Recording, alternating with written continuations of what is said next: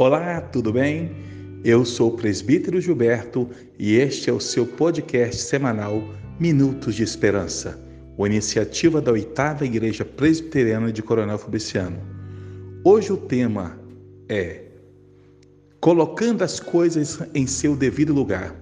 Você já percebeu como a desordem tem feito parte de vários setores na sociedade e, infelizmente, até no seio familiar? Hoje o pastor Nelson Rodrigo abordará sobre o tema, nos orientando sobre o que a Bíblia diz sobre a organização na família. Vamos ouvir a mensagem.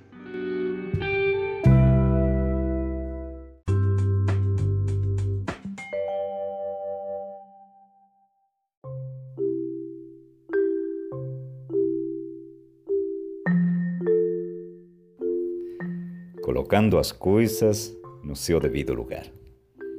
Posso até ouvir alguém exclamando: Ótima ideia, pastor!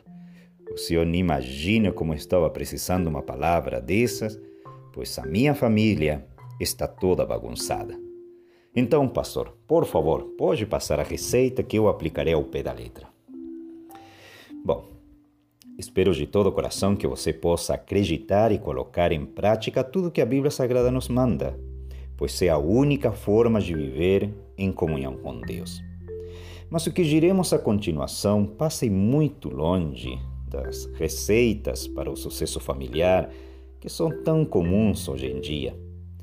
Não acredito que haja uma má intenção daquelas pessoas que elaboram essas receitas para o sucesso familiar, mas penso que tratam o assunto desde a perspectiva errada. E qual é a perspectiva errada?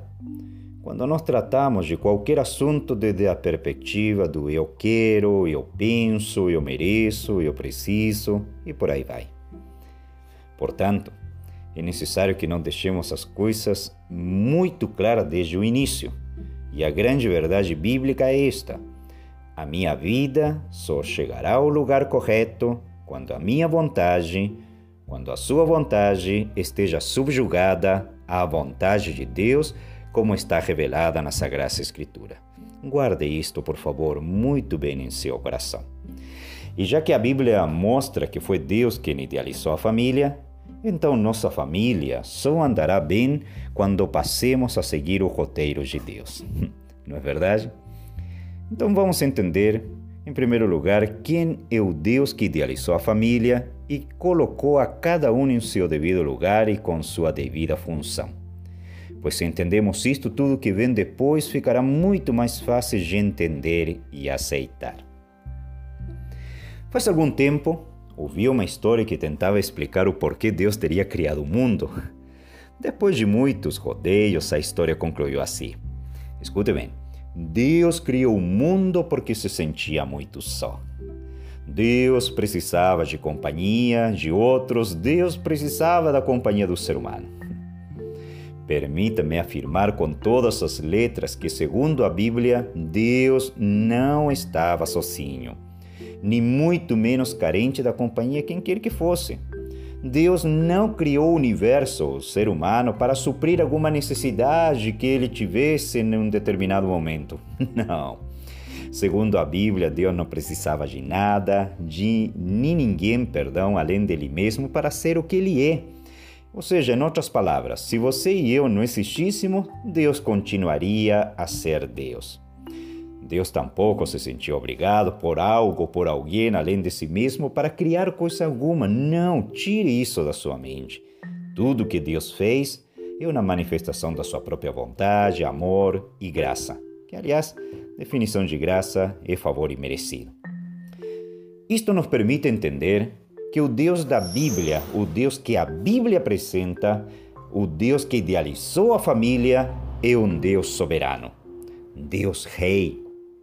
Agora, nós, por outro lado, não somos nem soberanos, nem fomos criados para viver uma vida em autonomia, de jeito nenhum, de forma alguma. Para surpresa nossa, segundo a Bíblia, o Deus soberano decidiu criar ao ser humano dentro de uma estrutura de ordens, limites, diretrizes e leis. E Deus colocou cada relacionamento dentro da estrutura que ele desejava para o ser humano. Deus não faz coisas bagunçadas. Deus não é um Deus de desordem. E como Deus é um Deus de ordem, e a ordem é uma característica de Deus, não devemos pensar que Deus não colocou ordem alguma quando se trata da família. Deus organizou a família com uma hierarquia que demonstra a ordem de Deus, a ordem que Deus quis impor e Deus colocou parâmetros para o seu perfeito funcionamento. Deus também determinou os papéis que cada um iria desenvolver dentro da família e para que assim fossem cumpridos. E se assim fossem cumpridos, os resultados seriam santidade, felicidade, alegria e, acima de tudo, na família e através da família se manifestaria a glória de Deus. Agora, se você acredita neste Deus que a Bíblia apresenta, então você não somente terá uma disposição para que a sua família esteja dentro desta ordem que Deus revelou. Digo mais, se você acreditar no Deus da Bíblia, você vai incentivar para que cada integrante da sua família esteja no lugar que Deus determinou para que estivesse e para que cumpra a função que Deus estipulou para ela. Ao encerrar, desejo fazer alguma pergunta. Você de fato vê a Deus como autoridade sobre a sua vida? Você de fato vê a Deus como autoridade sobre a sua família? Pois a questão nunca é entre autoridade versus nenhuma autoridade, e sim a que autoridade você está se submetendo? Você está se submetendo à vontade divina ou à vontade do seu próprio coração?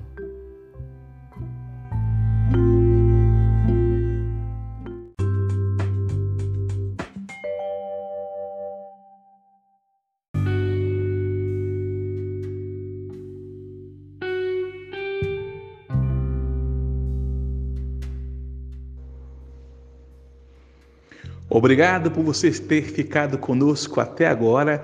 Eu tenho certeza que o seu coração, a sua família foi abençoados com essa mensagem. Vamos nos organizar, organizar nossa família, organizar nossa vida, organizar nossa empresa.